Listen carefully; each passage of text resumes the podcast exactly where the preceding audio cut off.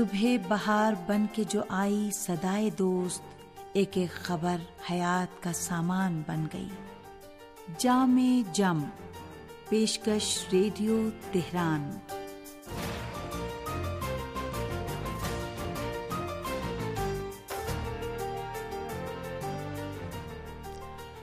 عزیز سامعین، محمد و علیہ محمد پر درود و سلام۔ آپ کی صحت و سلامتی۔ اور ایک اچھے دن کی دعا کے ساتھ پروگرام جامع جم لے کر حاضر ہیں۔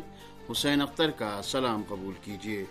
فرزند رسول حضرت امام حسین علیہ السلام فرماتے ہیں، جس طرح سے تم نہیں چاہتے کہ تم پر کوئی ظلم کرے، اسی طرح تم بھی کسی پر ظلم نہ کرو۔ سنتے رہیے جامع جم۔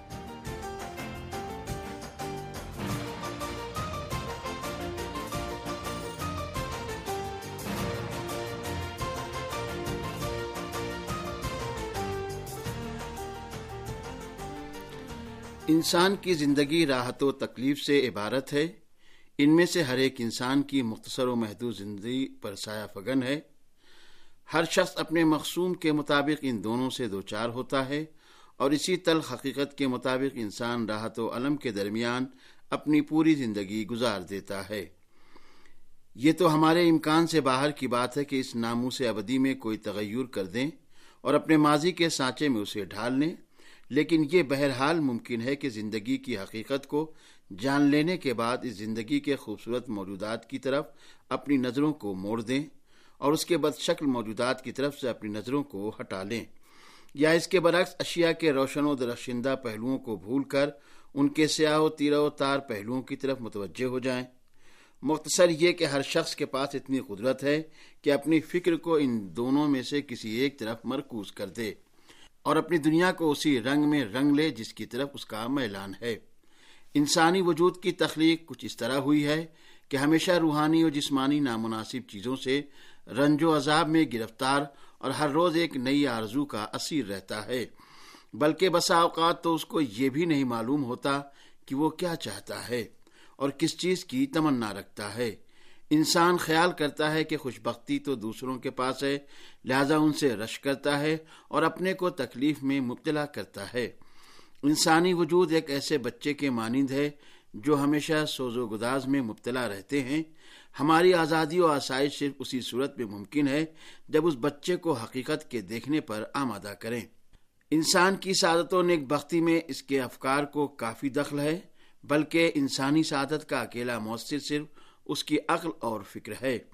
بدگمان شخص کی نظر میں غیر معمولی حادثہ بہت ہی عظیم ہوتا ہے اور اس کی کمر کو توڑ دیتا ہے۔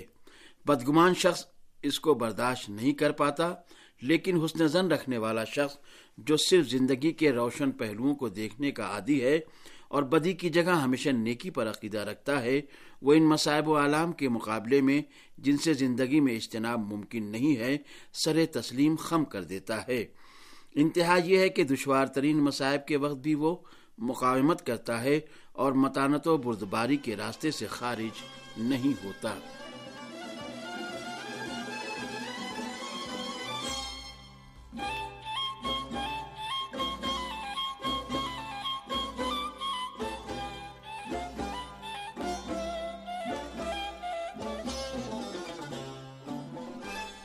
بدگمانی ایک بہت ہی خطرناک قسم کی روحانی بیماری ہے اور بہت سی ناکامیوں اور مایوسیوں کا سر چشمہ ہے۔ یہ ایک ایسی بیماری ہے جو انسان کی روح کو عذاب و علم میں مبتلا کر دیتی ہے اور اس کے برے اثرات انسانی شخصیت سے ناقابل مح ہوا کرتے ہیں۔ رنج و غم ہی وہ مرکز احساس ہے جہاں سے ممکن ہے بدگمانی کا آغاز ہوتا ہو اور احساسات و جذبات میں ایک شدید انقلاب و طوفان کا سبب بنتا ہو۔ بدگمانی کا بیج جو اس راہ گزر سے مدر قلب میں بویا جاتا ہے، وہ انسانی افکار و اندیشوں پر ناگوار اور تلخ اثرات مرتب کرتا ہے، جس کا آئین روح بدگمانی کے غبار سے کثیف و تاریخ ہو چکا ہو۔ اس میں محض یہی نہیں کہ آفرینش کی خوبیاں اور زیبائیاں اجاگر نہیں ہو سکتی، بلکہ سعادت و خوشبختی اپنی صورت بدل کر ملال و نکبت بن کر ظاہر ہوتی ہے۔ اور ایسا شخص کسی بھی شخص کے کردار و افکار کو بے غرض تصور نہیں کر سکتا، کیونکہ ان میں مثبت قوت مقصود ہوتی ہے اور ایسے لوگ اپنے افکار بس سے اپنے لیے مشکلات پیدا کر لیتے ہیں۔ جس طرح حسن زن رکھنے والے شخص کی طاقت اس کے اطرافیوں میں اثر انداز ہوتی ہے اور وہ شخص اپنے آس پاس کے لوگوں کی روح امید کو طاقت بخشتا ہے، اسی طرح بدگمان شخص اپنے آس پاس کے لوگوں کے دلوں میں رنج و غم کی کاشت کرتا ہے اور لوگوں کے اس چراغ امید کو خاموش کر دیتا ہے جو زندگی کے پیچ و خم میں ذوفشاں رہتا ہے۔ بدگمانی کے برے اثرات صرف روح تک ہی محدود نہیں رہتے، بلکہ جسم پر بھی اس کے اثرات مرتب ہوتے ہیں۔ اور ان بیماریوں کا علاج مشکل ہو جاتا ہے۔ بدگمان شخص کے اندر کنارہ کشی دوسروں کے ساتھ مل جل کر رہنے سے اجتناب باقاعدہ مشاہدہ کیے جا سکتے ہیں۔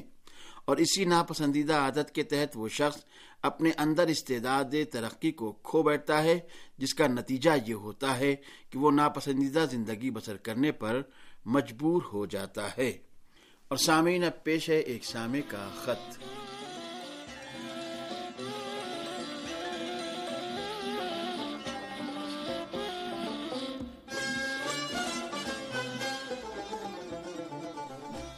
محترم بابر علی بلوچ صاحب فاروقی لسنرز کلب مظفر گڑھ پنجاب، پاکستان سے لکھتے ہیں کہ یہ میرا پہلا خط ہے۔ مجھ کو آپ کے پروگرام سنتے ہوئے کئی سال ہو گئے، مگر لکھنے کی تحریک اپنے کلب کے جمشید فاروقی صاحب سے ملی۔ آپ کے تمام پروگرام اچھے ہیں، مگر خاص کر خبریں، تبصرے، جامع جم اور دین زندگی مجھے بہت پسند ہیں۔ میری تجویز ہے کہ ایرانی پکوان کے نام سے آپ نیا سلسلہ شروع کر دیں۔ تو بہت بہتر ہوگا۔ کبھی کبھی ایرانی موسیقی بھی سنا دیا کریں تو آپ کا نہایت ہی شکریہ ہوگا۔ اور اب میں پابندی سے خط لکھوں گا۔ سامعین محترم، بابر علی بلوچ صاحب کے شکریہ کے ساتھ اب پیش ہے ایک کہانی۔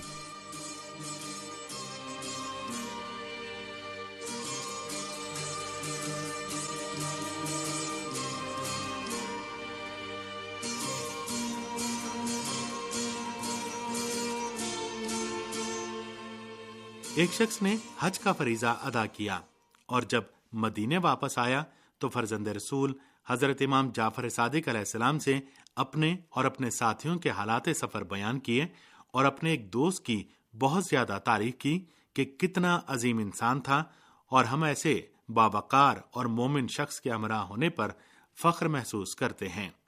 وہ ہمیشہ عبادت و بندگی میں مصروف رہتا تھا اور جب بھی ہم کسی مقام پر قیام کرنے کے لیے اترتے، تو وہ فوراً ہی ایک گوشے میں جا کر اپنی جانماز بچھاتا تھا اور خداوند عالم کی اطاعت و بندگی میں مصروف ہو جاتا تھا۔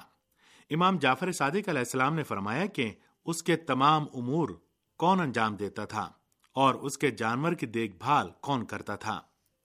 اس نے کہا، البتہ اس کے امور کی بجا آوری کا افتخار ہمیں ہی حاصل تھا اور وہ صرف اپنے نیک کاموں اور عبادتوں میں مصروف رہتے تھے اور اس طرح کے کاموں سے سروکار نہیں رکھتے تھے۔ امام علیہ السلام نے فرمایا، ایسی صورتحال میں تم لوگ اس سے زیادہ بہتر ہو۔